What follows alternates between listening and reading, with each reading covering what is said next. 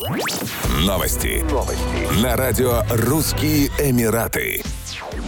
Полиция Шарджи призвала жителей Эмирата не оставлять в припаркованных автомобилях ценные вещи, поскольку они служат приглашением для воров.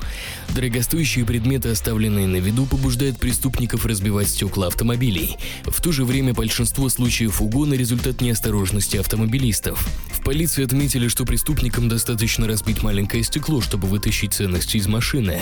Между тем, водители сами нередко оставляют автомобили открытыми – возле супермаркетов, жилых домов или на пустырях. Полицейский призвал призвал водителей парковать транспортные средства в безопасных местах, особенно если они надолго улетают из страны. Перед выходом из автомобиля на парковке также следует убедиться, что двигатель выключен, а стекла подняты.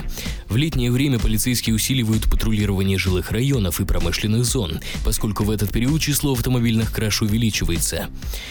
В полиции кражи делят на три типа – ценности из салона автомобиля, запчастей и покрышек, а также угон самих транспортных средств.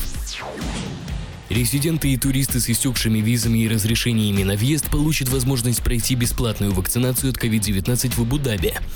Соответствующее решение анонсировал Комитет по управлению чрезвычайными ситуациями, кризисами и стихийными бедствиями. Одновременно с этим комитет развернул новую кампанию по массовой вакцинации и тестированию на коронавирус в промышленной зоне Мусафа.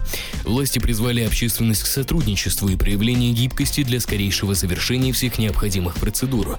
Напомним, с 15 июня 2021 года на территории Абу-Даби начинают действовать новые правила для обладателей так называемых зеленых пропусков.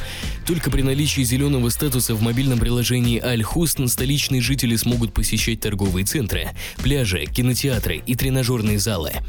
Новые правила будут распространяться на резидентов в возрасте от 16 лет. В комитете отметили, что обладателям зеленого статуса также будет открыт доступ в отели, городские парки, общественные бассейны, центры развлечений, музеи, рестораны и кафе. Еще больше новостей читайте на сайте RussianEmirates.com